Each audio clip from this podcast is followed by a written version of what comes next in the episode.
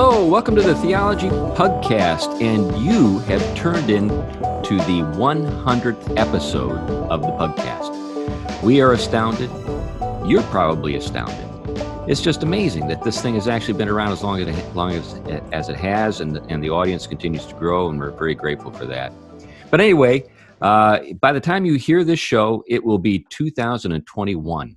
And man, are we glad to be out of 2020 and hopefully it's going to be a good year although uh, some of the signs of the times don't seem to uh, give much prospect for hope of that. But hey hope springs eternal and uh, we believe in the resurrection and so we're, we're good. Anyway uh, right.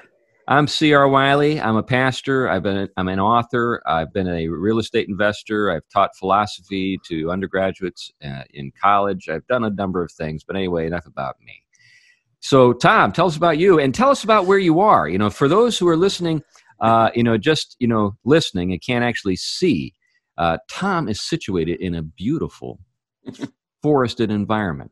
So, tell us about that, Tom. That's right, and uh, and and I only wish that I actually was really in that environment. um, but but the picture is there, and it's it's one of the most uh, beautiful uh, pub areas in Oxford. And if you go a little bit outside into the Shire a bit. You, you, walk along the meadows, and where on one side you have uh, wild horses running, and the other you have uh, a lot of fascinating history. Um, after that long walk, and you will, you will actually pass another um, pub along the way, and I could be wrong, but I think it's actually called the Birch. It's been a long time, but this is the Perch.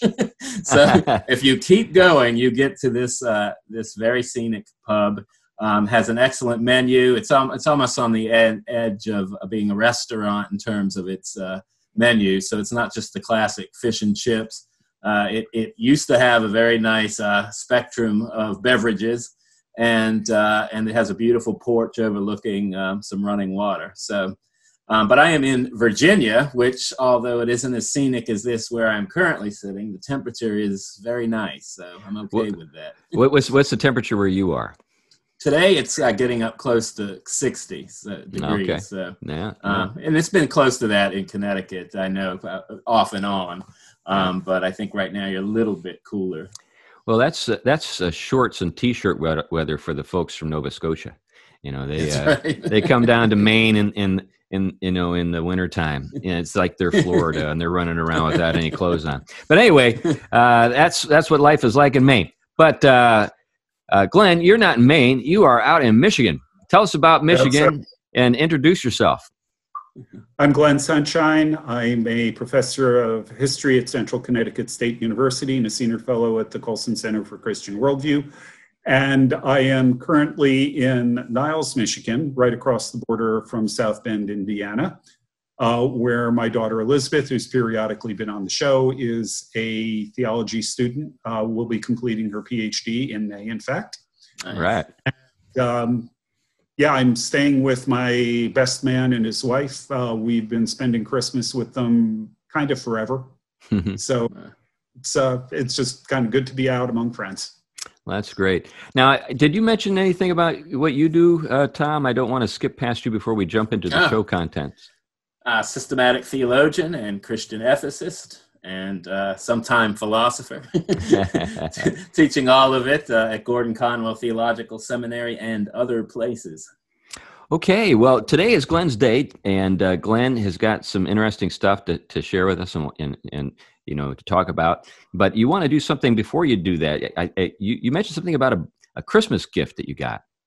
Yes, um, I. Um, I got a book this year uh, for Christmas that is uh, right in front of me. From your best man. From my best man. It's called Drinking with the Saints. All right. it's Guide to a Holy Happy Hour. and what this um, this book has is a series of beer and wine recommendations and cocktails for all the various saints' days of the church year. Oh, nice. Yeah.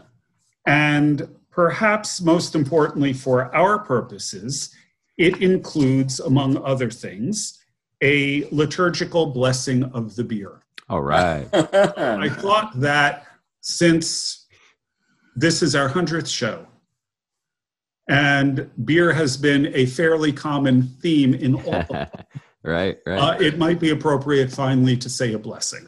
All right. So here we go. Let us pray. Lord, bless this creature beer, which by your kindness and power has been produced from kernels of grain, and let it be a healthful drink for mankind. Grant that whoever drinks it with thanksgiving to your holy name may find it a help in body and in soul. Through Christ our Lord. Amen. Amen. That's a good one. Uh, that just sort of struck me as being an appropriate way to start off. Um, before we actually get into the topic, however, I would like to mention um, something that occurred on Christmas Day of this year. Um, a close friend of mine and a friend of the Theology Pub, which predated the Theology Pugcast, and actually a speaker there a few times, uh, John Rankin um, passed away. Mm. All right. John was um, a very rare bird in a lot of ways. He's a freelance theologian, believe it or not. You can do that. Um, brilliant mind, uh, incredibly winsome person. Uh, he actually used to conduct these things called Mars Hill Forums, where he would, for example, go to Smith College, which is a very, very left wing women's college in Massachusetts, and engage in a debate with Patricia Ireland, the president at that the National Museum on abortion, All right. And win the audience to his side Mm. Yeah. Yeah, I believe it. just because he he I mean he was just a remarkable figure, um, real compassion, real understanding, um, and he could win over people even if he didn't win them to Christ. He won people over to at least be willing to give him a hearing where they wouldn't give a hearing to other people. You know, yeah. Remarkable figure and a remarkable thinker. Yeah, John was a great guy, and um, if if listeners to the podcast would like to get a little sample of what John was like, um, I believe he was a an occasional guest on uh, the Eric Metaxas show. So if you go Yeah, to actually Eric, fairly regularly. Yeah, if you go to go to Eric's show, you you'll see uh, Eric uh, with John. Now, John John is sort of like Eric. Um, in the sense that uh, he he he's a sort of a person that I describe as an up and outer, if you know what I mean. You know, he comes from a very liberal family setting, uh, and he's you know when he came into the faith, he was coming from a great distance, and uh, so uh, you you run across folks like that here in the Northeast. People, when I say up and outers, I I, I mean people who are coming from uh, oftentimes uh, elite homes who really had a chance to sample uh, the world that lots of other folks look on, you know, from the outside longingly, and uh, they leave that world without any regrets. Um, I've got some up and outers in my church. I've known many over the years. Um, anyway, um, John was what I, I think of when I think of an up and outer, a very br- a bright guy who probably, if he had just sort of stayed the course in terms of what he was raised to be, would have been, you know, uh, a, a, the kind of connected person that we we normally think of when we think about, you know, those elites that despise the church. But anyway, that's the world that John came out of. And I knew John not as well as you, Glenn, but I remember being with him and you know different occasions, enjoying his company very much. So we'll miss we'll miss him. He was an apologist and uh, a guy who uh, was really living on the edge a lot of the time. Yeah. Anyway, Yeah. so I was so in a small him on Friday mornings, you know, every week. Yeah. So really quite close to him. He will be sorely missed. all right.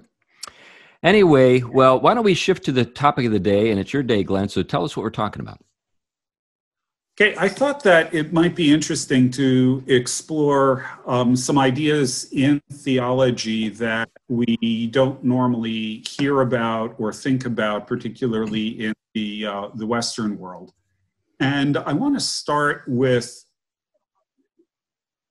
two terms that uh, go back to the Middle Ages um, in terms of different ways of approaching God. Uh, they're the via positiva and the via negativa, that is to say, the positive way and the negative way. The basic idea here is that with the via positiva, you're focusing on the things that we can affirm about God. You know, as we study God, as we're looking at it, what is it that we can say about God? What can we understand about Him? What, what uh, how do we develop basically what we would think of as a theology? You know, what what are the things that we can say about God, about his name, about his character, about his works, those kinds of things. The via negativa focuses on the limitations of human knowledge and human language when they're applied to God.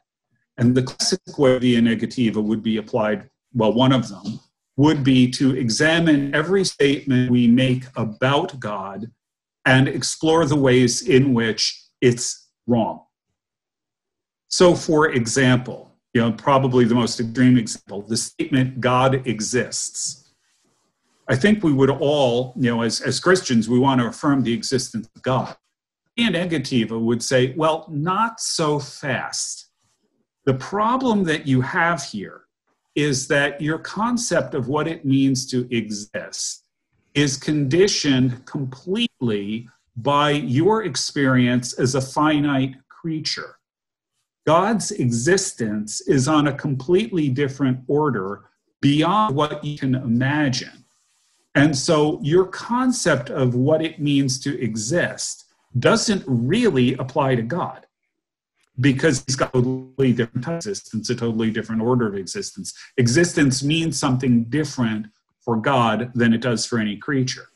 So the via positiva would say God exists, the via negativa would say, yeah, not exactly in the way you think. You know, there are a couple of things that I think would, are good to say at this point. Uh, one is that one of the problems that we face, and we've talked about this many times in the West, is uh, a, a tendency due to nominalism to think about existence without making that differentiation. So we'll we'll talk about God you know, uh, in the way that we're told we shouldn't be talking about God by the, the via negativa. And another way, yes. you know, and, and a good way for, for I think, uh, our Reformed uh, listeners and friends to sort of get a hold of this is the via negativa is the idolatry check. You know, it's, it's the thing that keeps you from substituting the created good for the creator. So if, if our, if our, you know, Reformed listeners can keep that in mind, uh, I think it will help them because I think that sometimes many of them, when they hear, you know, oh, here we go, we're going to be talking about the East. Watch out for, you know, certain things we don't want to be caught up in. Uh, I mm-hmm. think you know with this particular with this particular exercise, we're not talking about trying to empty our minds. What we're trying what we're trying to do is make sure that we have the we don't have the wrong thing in mind. yeah, that's uh, one of the things I think the allergy that you see to the the um, the via negativa a lot, and um, actually cataphatic and and apophatic amongst a lot of the reformed. Um, it, it, comes in uh, from a, a, few different directions, but a lot of it is a suspicion that grew after Kant and, and their embrace of Kant, one way or the other, with metaphysics, because the, these this way of referring to God um, actually went by in the earliest church um, what we would often call the metaphysical approach to naming God. Um, this was coupled with the personal dimension of that uh, is the God, God's self naming, right? The self disclosure of God's name in Exodus. But these things were held together for the church all the way, really, up until um, you started to have the break with nominalism and everything else. And so, really, what it came came about is um, is because some of the philosophical traditions that Christianity engaged used some of this thinking. People thought that that brought Hellenic thought into Christian theology and and, and distorted the personal, um, the primacy of the personal name of God, um, like Yahweh, right, or um, you know the great I am. Um, what what you end up finding is scripture itself all throughout assumes both the metaphysical and the personal and in this close connection this is why you have the the connection between that which we can say positively and then the, the way in which we, we rip out all creaturely modes of signification and show that the, these terms have their ultimate source in God, who is these things in their fullness. And so, for example, let's just take goodness. Well, on the one hand, anything we know about the good comes from being a creature experiencing the good, right? um, the whole reason we can say anything is good or not is because somehow there's a creaturely way of knowing something to be good or not. But of course, as Jesus said, why would you call me good? There is none good but the Father, right? Father is goodness itself. God is goodness itself. So, in comparison, God is preeminently good, the, the ground of all goodness, goodness itself anything less than that only is good insofar as it is caused by that which goodness itself to be. And so that's where the positive language came, um, thought of. The positive approach to naming God and talking about God is because we can encounter goodness in creation, but we cannot apply goodness from creation and then project it up into God, because to do so would be exactly this what Feuerbach was after, right? As the church moved to lose this connection between the apophatic and the cataphatic, the, the way of negation and the positive statement, Feuerbach saw that he, he basically said all we're doing is taking creaturely attributes and, and making an ideal type and projecting them onto the heavens, right? The way of negation prevents that because it says that whatever we mean when we talk about being God is good, we're referring to it as God as the cause of all goodness, but not the cause in any way like any creaturely thing is the cause.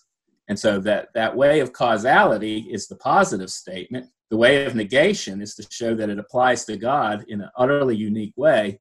And then finally, you have the way of eminence, which means whatever there is in the creaturely realm that is like God, God is that in a preeminent way, King of kings and Lord of lords, right? Um, and so it's the same way with, like Glenn was talking, with being or existence. When we say God exists, we're saying God is being itself, existence itself. So God exists in an utterly distinct way to anything else. So if anything else has existence, it has it merely as a gift of the one who is existence. And so our existing is completely different, even if there is an analogy to the way that God exists. So that's just a long drawn out explanation. well, we're back. We're back again to one of uh, Tom's favorite words here. Is it's transcendence. Yeah. You know, when when we talk about God's transcendence, we mean well where I would go really is uh, is Isaiah's vision of God. Holy, holy, holy is the Lord God Almighty. The the cherubim that surround the throne, the beings that are literally the closest to God, the thing that they proclaim loudest, you know, with the threefold repetition, which is raising the language to the highest height, is God's holiness, which means his utter difference, his utter separation from anything else that exists the thing that overwhelms the creatures closest to God, who know Him the best, is how utterly different He is from everything else. It's another way of saying holiness. Yeah. Utterly different, utterly separate, utterly transcendent. So everything that we have here that, you know, we talk about the good or the true or the beautiful or whatever, these, as, as, as you said, Tom, these have their origin in God, but they're also just a pale reflection of God. Yeah. And to confuse what we've got here with what he is is a fundamental category error.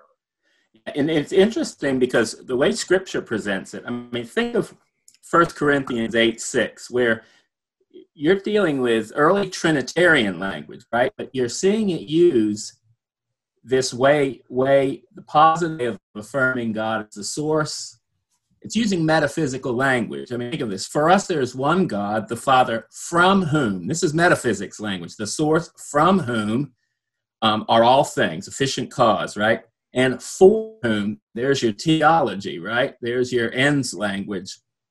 We exist. And one Christ, through whom, there's your instrumental cause, right? Through whom all things exist and through whom we exist. Um, but then Paul in Romans 20 or First Timothy 1:17 uses in reference to this God that negation, for example, immortal, right, or invisible. Um, so, so what is negation doing? The visible creation clearly manifests the invisible attributes of God. Seems paradoxical, but this is exactly what we're saying. That which we can know from creation, goodness, truth, and beauty, clearly manifests the fact that it is not the source of these things. That source must be such that anything we refer to about that source also has to be negated. Just like everything that is visible has its source in that which is beyond visibility, invisible, right? Um, and yet, that invisibility is clearly seen. And that's the interesting tension that Scripture holds in place God's transcendence, God's immanence, um, but his presence in such a way that he is always present as the transcendent one that he is. Yeah. Now, you, you used uh, terms earlier that I hadn't quite introduced yet apophatic and cataphatic ah. as, as, approaches to theology. And these are, again, words that I think need definition for, yeah. for most people. The way I would really kind of bottom line it is that when you're talking about cataphatic theology or cataphatic spirituality, the focus is in God as revealed Mm-hmm. As for apophatic, it's God as mystery. Yeah. And these line up reasonably well, although I would argue there's a bit of a difference, but they line up reasonably well with the positiva and the via negativa. Yeah. Positiva, what we can say about God, focuses on God as revealed. The via negativa, the limitations of our language about God and our ability to understand and focus on the mystery of God. I think it would be good to to sort of expand a little bit or to help people see what we mean by revealed. So, you know, when t- I think a lot of time when people think of revelation, they think exclusively in terms of the, the Bible. Uh, but I think we're talking about something broader, which would include revelation through natural order and so forth. That's what Paul, as Paul, you know, references in Romans one and two is, you know, seeing the invisible uh, through the visible, that kind of thing. So there's a so there, the in in all in in both you know sometimes uh, you know we, it's referred to as the two books you know you've got scripture and then you have you know nature but so we're we're talking about both these things when we're talking about revelation and what's interesting uh, great you brought that up and, and glenn your point too is if you notice what happens especially in western theology when these these two get uncoupled uncoupled or pitted against each other this is where all of our divisions and problems start to arise, right? So we have classic Christianity held together that there is a revelation of God. The invisible attributes of God are clearly seen through the created order. It borrowed from um, even classical philosophy, a lot of arguments, and then and utilized, restored them to the truth of the gospel by showing how they they were in congruence with it. So we had natural theology fits with. So special revelation basically um, re, uh, perfects and and restores natural knowledge which has fallen away moved into the idolatrous.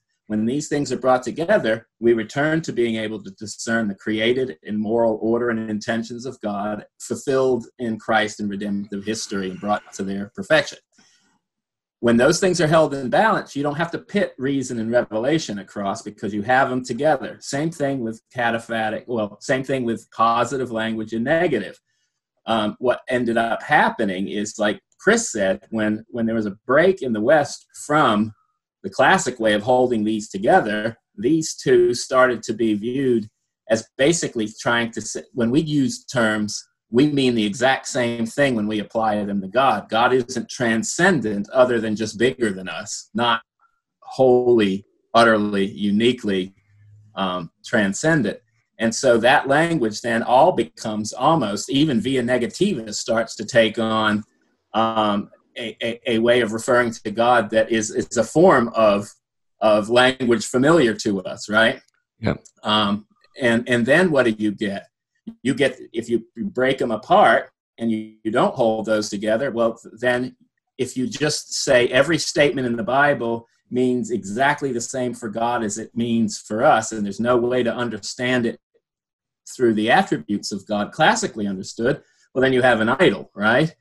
Um, and then if you rip the, if you take the via negativa and, and rip that from the positive statements, then you have uh, uh, mystical theology, but it has nothing to put a container around it and orient it towards revelation. So, in a sense, you could say liberalism, Protestant liberalism, is a form of of mystical theology ripped from the revealed propositional dimension whereas a lot oftentimes the propositionalists have ripped it from its its its the the transcendence and so it's it's almost empirical just like a, a natural science statement would be when it refers to god and so these things held in tension classically allowed god's um, transcendent presence to be affirmed in the created order without turning the created order into to an idol or just a passive medium.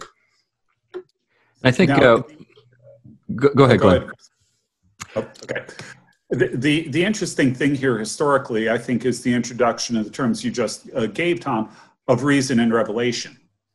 You know, during the Middle Ages, there was a uh, there was a lot of intellectual energy spent on understanding the relationship between the two, between philosophy and theology and so on.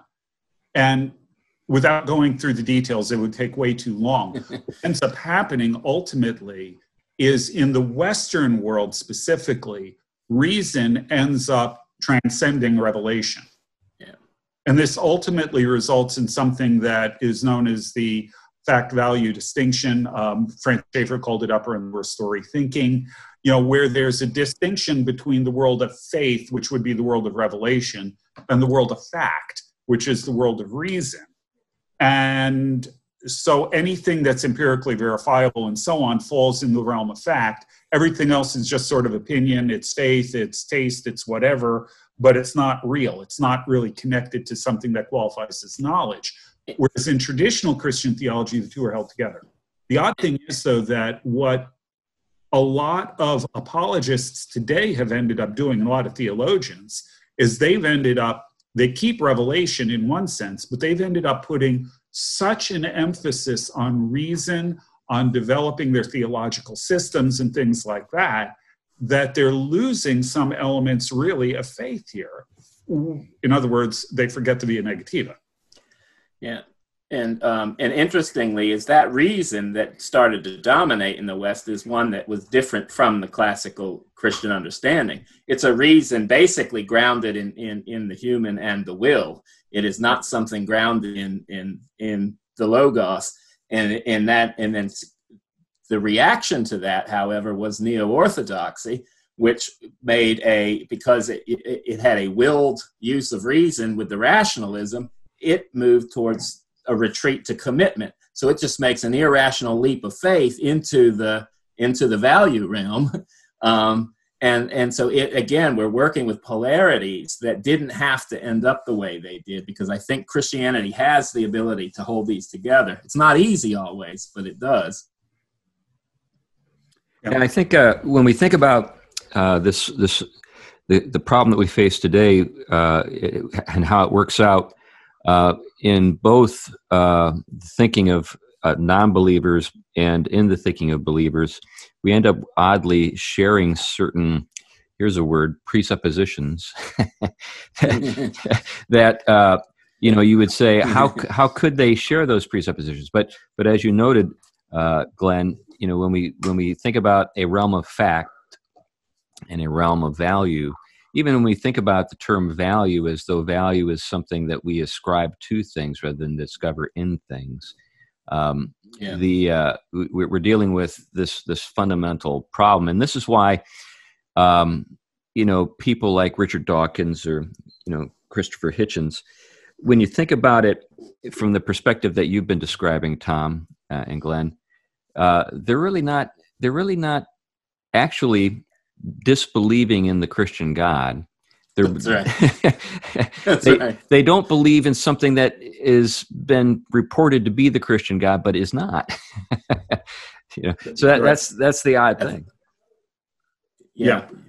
Well, yeah, one of the the uh, classic tactics that you can use with an atheist is to ask them the question, "What about God you don't believe in?" And they'll usually give you an answer to which you can say, "Well, I don't believe in that one either." Right.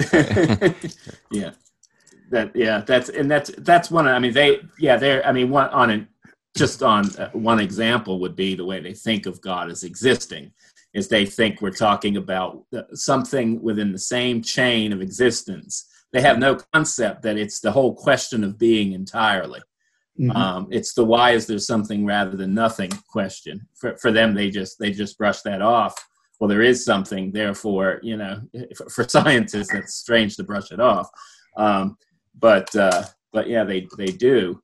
Um, yeah, so they they're working with the deity that replaced classic Christian conception of God in the West. Once, once our reference to God lost, I mean, we call it the way of analogy, and it replaced it with the way of one-to-one correspondence. God exists just like I exist, except for in a you know a, you know a super kind of way. Um, that's the way they're thinking. So they when they the question of existence applies to God, they're thinking, okay, here's existence God is either inside the circle of existence or God isn't. That's how they're the Dawkins and Hitchens are thinking of it, and so and so they don't realize that that uh, existence and non-existence, those polarities don't don't exist for God, because it's like saying I always tell people it's like saying um, existence itself doesn't exist I mean, it, it, it's that kind of that. That's absurd what they would be saying would be. Yeah, it, it's a difference between necessary and contingent. Yeah, that's right. You know, and right. and that that ends up in a lot of ways being the basic issue of of uh, negative theology. That everything that we know, that we see, we experience is contingent, and therefore it only has limited applicability to what is necessary. Yeah. So, but but I think the the implications um, f- for getting that balance right are, are immense and huge. I mean, I'll give you an example of one area. We don't need to go here, but think of the the the current fashion of deconstruction, right? I mean, what they're trying to do is is you know basically unmask all of the the kind of hidden um, illegitimate or wills to power, if you will, or structures of power or or hierarchies um, that are that are hidden within language and meaning and reference.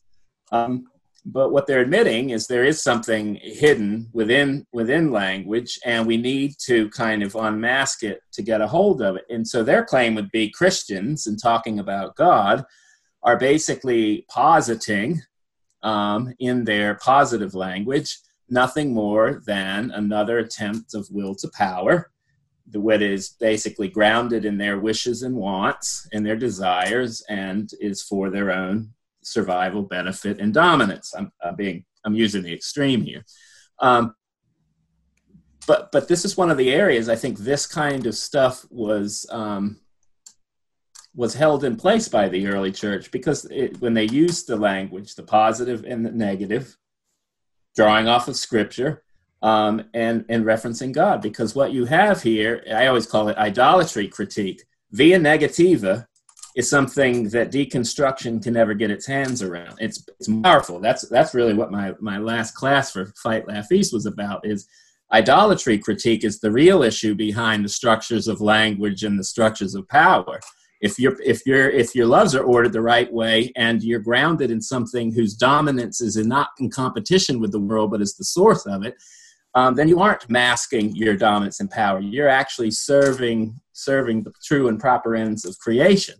Um, but if it's illegitimate, like what is going on in all these aims and attempts by the deconstructionists and and uh, and all the various critical theolo- theories, um, they're basically trying to um, they're they're basically trying to take their mythology, if you will, using the classic sense, and replace or, or make that the, the, the dominant vision that everyone needs to subscribe to, since for them, that's all there is anyway.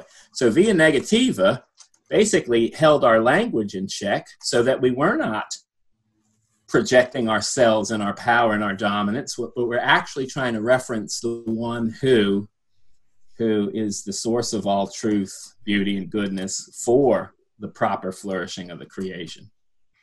Yeah, when we think about creation and we think about you know uh, its its workings, uh, one of the things we can say is that it works. And one of the problems with mm-hmm. deconstructionism is that these are people who've never actually made anything that works. Uh, they're real good at taking apart things that that maybe aren't working as well as they wish they did, or worked in ways that they wish they didn't, or did, you know, that that they didn't work. But uh, if you spend any if you spend any time with these people in actual, you know, actually trying to get things done, and I have, um, you, you discover that everything is lost in committee with these people. They just never can seem to structure or order anything because everything is held uh, in, in abeyance because it's a because everybody suspects everybody else of foul play. So yes. you know you you you end up with a in, with a world that's utterly atomized in the sense that people don't really know each other. They can't enjoy communion with each other. They're very defensive all the time, um, and they're and they're they're hostile and suspicious of one another. And there's there's no um, well, as I said, communion. There's and that and and that's what people I think are denying uh, when they completely submerge themselves in this deconstructionist frame of mind. They're denying their own finitude and they're denying their own uh, contingency and neediness. Um, and you know, I, I think you get my drift. This is this is a formula for now, you know, when you think about it, what is it? What is deconstruction? It's taking things apart. Okay, when do we put something together? Never, according to these people. Well, it, it, it, actually goes beyond that as well, in that they deny that that the that things that exist have any intrinsic purpose or meaning. Right. Yeah. You know, um, uh, you know, we've talked about teleology many times. It may have been a while now since we've, we've come back to this topic, but things have natural ends. They have natural purposes. You know, even our language, ooh, language, uh, even our language reflects this. I mean, you know, my the example I use all the time is in biology. Your genitals are used to generate life. Mm-hmm. They're mm-hmm. part of something that is known in biology as the reproductive system. Mm-hmm. Right. Have a natural end, they have a natural purpose. And this is self evident to anyone who thinks about it. And yet, somehow, the things that ought to be obvious, Romans 1, the things that ought to be obvious to us aren't. Yeah, this is where the fact value distinction comes in again. You know, some of these folks will say, well, that's right, Glenn. Those are the facts. But values are what really are important to us. And consequently, we don't value reproduction. What we value is self expression. And that's why I have, you know, gender number 37 in the scale of, I don't know how many genders they've got now. 72 was the last count I heard. But it, it, because it's entirely a matter of the exercise of your will to make something so. And anyone who denies that uh, that you know statement about yourself is in some sense uh, being you know committing violence with you. So what ends up happening, this goes back to my point, is you end up being radically isolated. If everyone is is is you know defined solely by uh, their own self definitions, then uh, utterly we're utterly isolated from one another. We're not participating in anything larger than ourselves. Yeah, and in fact, what we've got is an inversion of the fact value distinction. It used to be the facts were the thing that were really important. Yeah. True. And now it isn't, it's values. We've, right. yeah. It's, yeah. You're right. And it's, it, it's interesting that, um, I mean, one of the things you really see is the war against form. Um, because for them, I mean, uh, Christians are at war with form in the sense that form has become imprisoned to bondage of sin. Um, but when redemption hits and the first fruits of that redemption um, start to take take expression in in creation through the church and the spirit in the church, there is a res- restoration and a renewal taking place, a perfecting. Um, so it isn't an abandonment; it's a resurrection of a body, right? That form brought back to into its perfection. So we don't do away with Genesis, right? We it's being brought, it's being perfected and renewed. Um, but for them, they want to do away with Genesis. They want to take all of that form and ordering towards flourishing, and ultimately its fulfillment in union with God.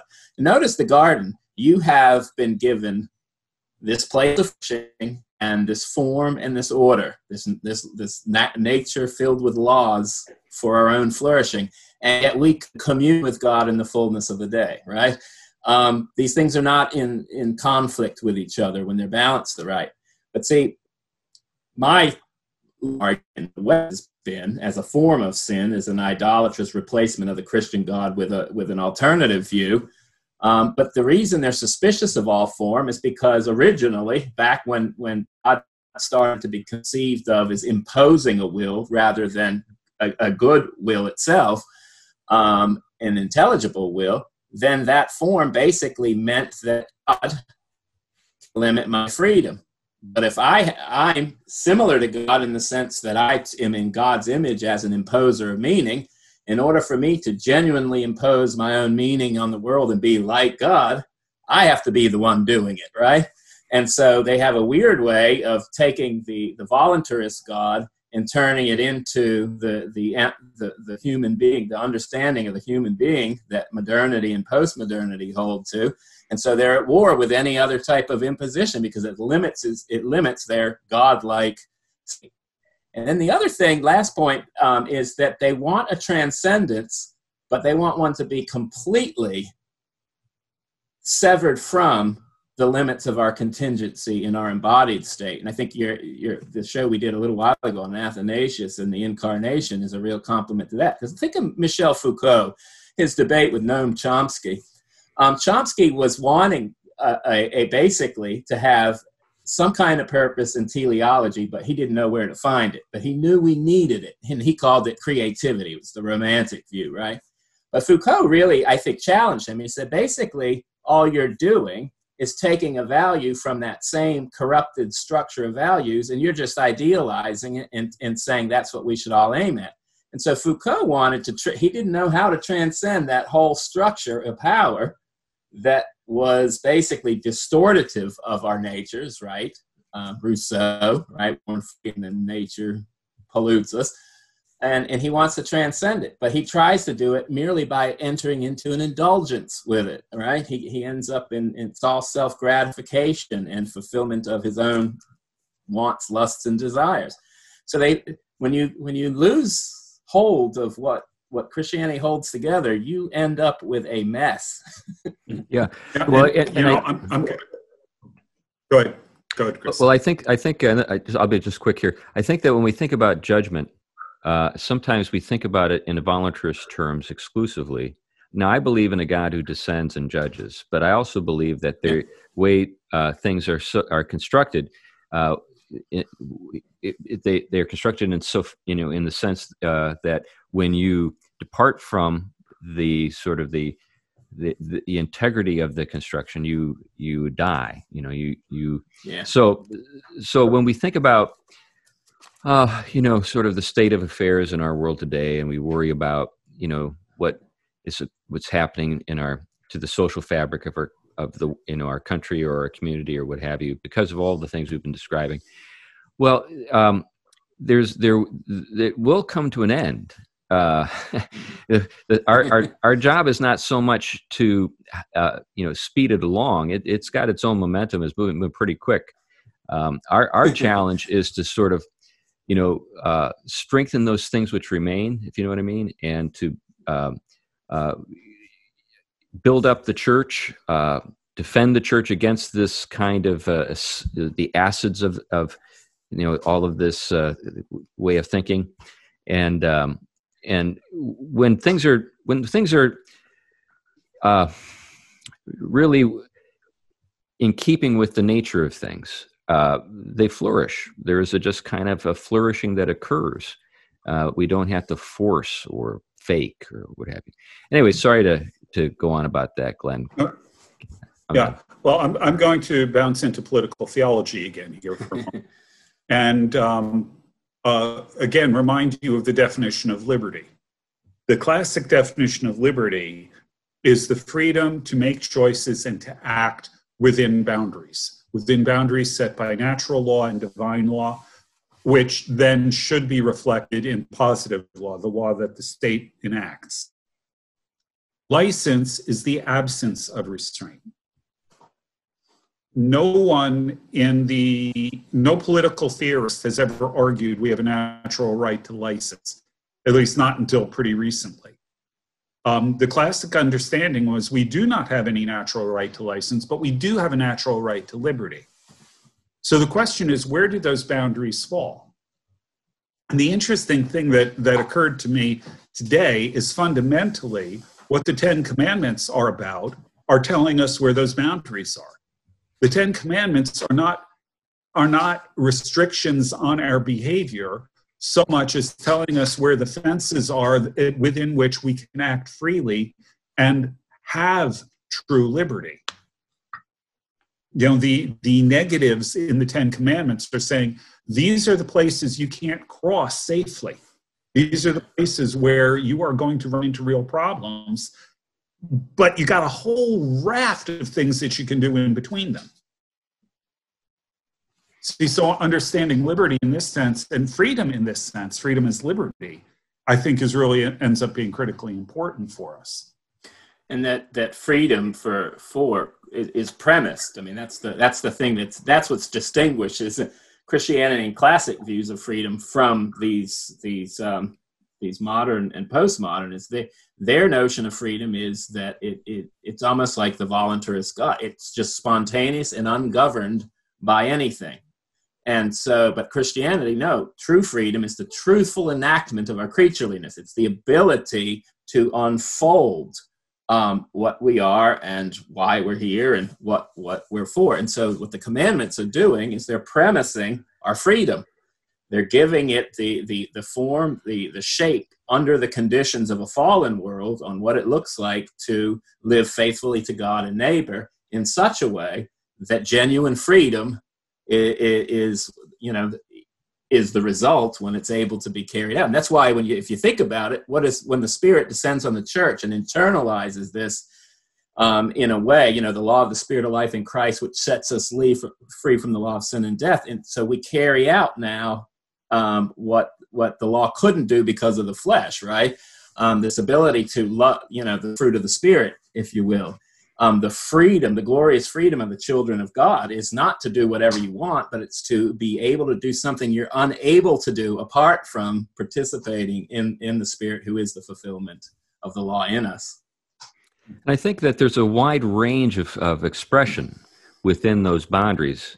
I think that and, the, and those uh, expressions can be variegated and and diverse. There's a word that our uh, postmodernist friends love to hear. But but I think that you know when you think about it, say a person, say like uh, Russell Kirk, you know the uh, paleo-conservative, social conservative uh, thinker. Uh, one of the things that he uh, thought was you know sort of central to a paleo-conservative understanding of social order is diversity in the in that sense, in the sense that we say like when we look at the natural world and we say, okay, look at all the kinds of trees there are but look at all the look at the range of of you know shapes and sizes we we, we see when we look at leaves and their, their the range of colors. So you have form you've got things that you can say are leaves you've got things you can say are trees and yet the the range of expression is marvelous.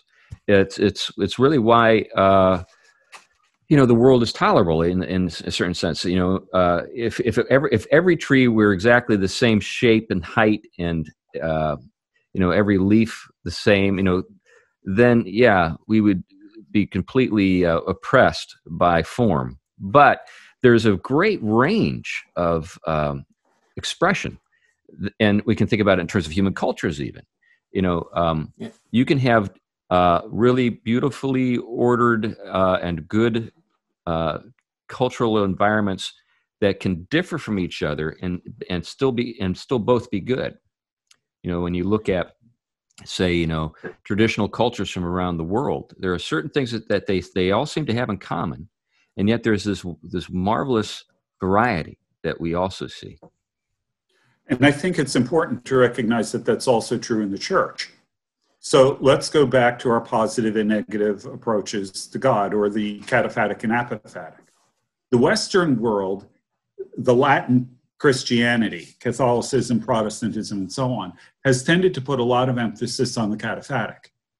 I don't think that that is, God is revealed. I don't think that is found to a greater degree anywhere than in Reformed theology. Yeah.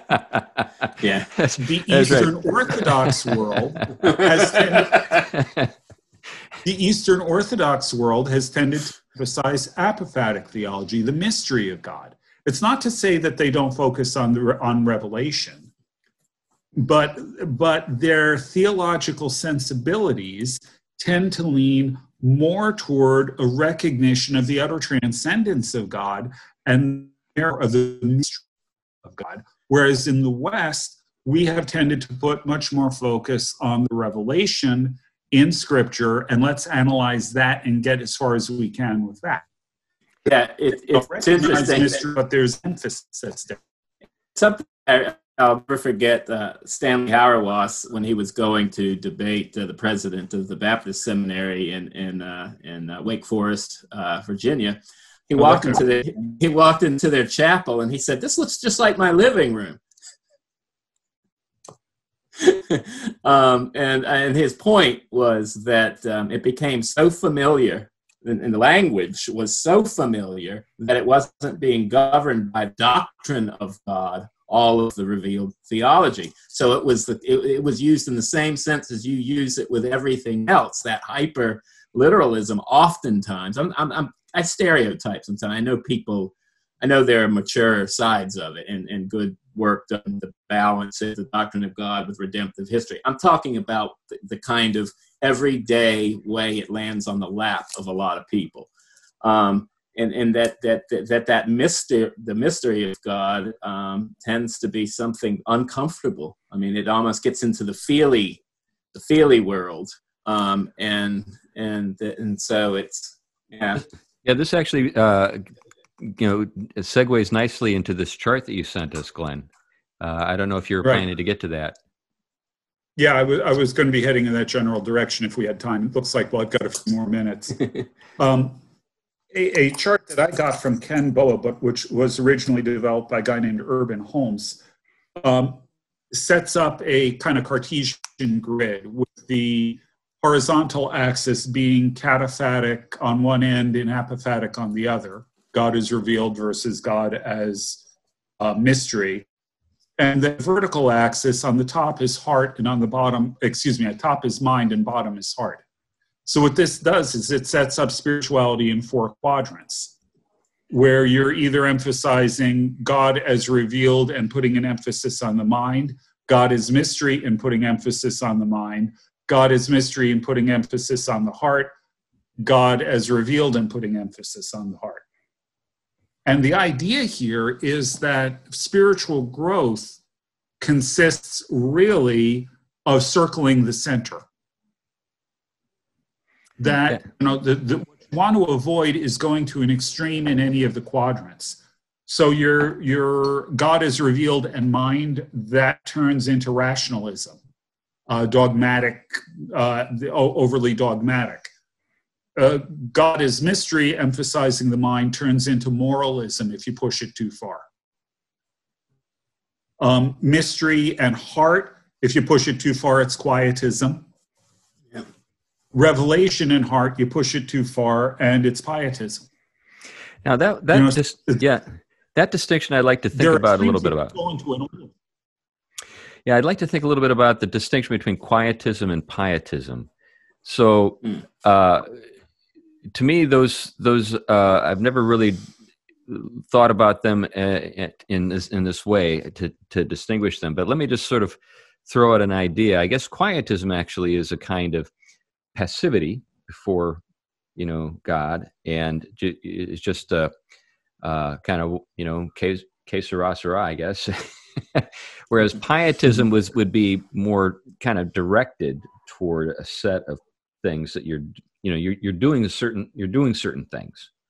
Um, so you're mm-hmm. active with pietism but uh, your but your piet but your act, your activity is oriented toward your inner life, uh, as opposed to um, you know your your uh, thought life, and I mean, what I mean by that is reason or social mm-hmm. action, which would be, I guess, what moralism you know what you get into with regard to ordering society right. and stuff like that.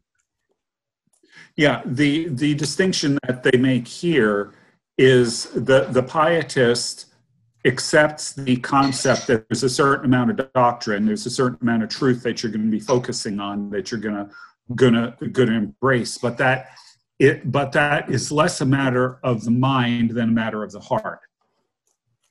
Yeah, so it's your heart, your experiential encounter with God. It's your experience of God and experience of these truths makes you a pietist. Mm-hmm. Whereas the way they've got it distinguished here, the quietist is someone who recognizes that God is mystery. We're never going to get him. And there's, like you said, a kind of, a, in its extreme form, there's a kind of passivity in there where it's just a matter of some sort of emotional experience that doesn't necessarily have a whole lot of content to it. Yeah, it's sort of like, yeah, Madam, yeah, Madam Guyon, or maybe uh, Quakers, uh, Quakerism would be the quietism, mm. and then the uh, although with Quakerism, you've got a, you know an active component. There was you know kind of uh, an ethic that often went with Quakerism, but but then with Pietism, maybe you're talking about the Moravians, I guess. Uh, certain, yeah, that'd be a good example. Yeah, and then with uh, excessive, uh, you know, rationalism, maybe we're talking about, I don't know, um, you know, uh, a very abstract, you know, sort of thing, and maybe maybe we're talking about um, a kind of theology that is uh, associated with, or the way people think about, say, scholasticism. You know, where it's just right. looking looking at syllogisms all the time, um, or certain. Yeah, it's just it's just let let let's make sure we get our doctrine right, and getting your doctrine right is the only thing that really matters. Right, right, and yeah, and that's and that so differs from. I mean, even the way a lot of the scholastics understood sure. from the, the contemplative is a, is a is a bringing of all this into its its center. I mean, that's it's moving from the economy of God and, and God's actions to God as the one from whom, through whom, and to whom are all things. And so um, they, I used to say, there's you know, there's more to the gospel than the gospel. It's the God of the gospel. In other words, we come to know God in the gospel, right? Um, but we come to know God in the gospel. And so there is this, it's God coming to us and, and, you know, so that as Athanasius said beautifully, we can come up into the inner, the communion with the inner life of God, the, the eternal Trinity, not just the, the Trinity come to us.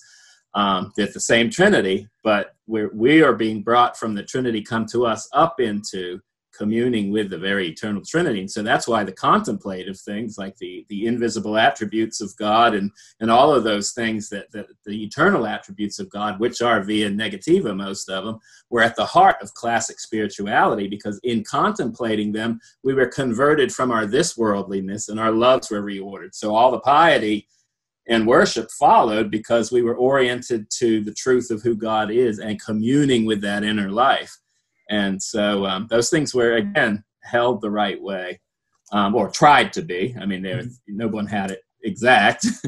yeah. Well, you know, and, and the stereotype we have of the scholastics is really not fair. Yeah. I mean, not true to them. Yeah. Um, but the interesting thing is that, uh, again, Ken Boa, a guy I've worked with a great deal, says if, if you if you look at this chart, well, uh, one thing I will tell you is that just about everybody I know in the reformed world is in the upper right corner. They're all cataphatic, that is to say, revealed, an emphasis on mind. Yeah. He says the way you develop spiritually, the way you grow, the spiritual formation is most easily or most directly achieved by working in the diagonal opposite quadrant. Mm-hmm. Because Jesus the only one who was a zero zero. He was the only one who was who had everything in balance. Yeah. Spiritual growth really consists of sort of circling the center. Yeah. But what you want to do if you are a KM, cataphatic mind, is you want to work more on the AH, apophatic heart, because that's going to help bring you into balance. You know, when because I think about the, yeah, when I think about like uh, the book Knowing God by J.I. Packer, you know, here's a guy who was an Anglican, Reformed Anglican, and um, was definitely, you know, a guy who placed a lot of stress on content, but he also impressed me as having a deeply uh, real um, kind of uh, warmth and uh, Christian experience. Uh, it wasn't as though he was uh, just, uh, you know, sort of an egghead or something. Um, so mm-hmm. now there, there's an example of a guy I think, you know, we would say, well, uh, he belongs in the upper right hand quadrant there with the mind, but it, that wasn't all it was about. Right. Yeah.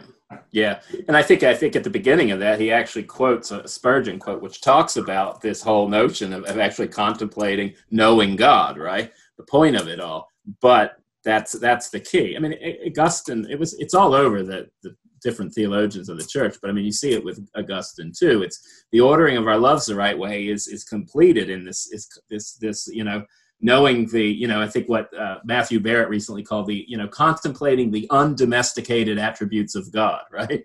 Um, and so I think C.S. Lewis said said it very similarly. You know, aim for heaven, you get everything. Aim for for, for the world, and, and you get neither in the end.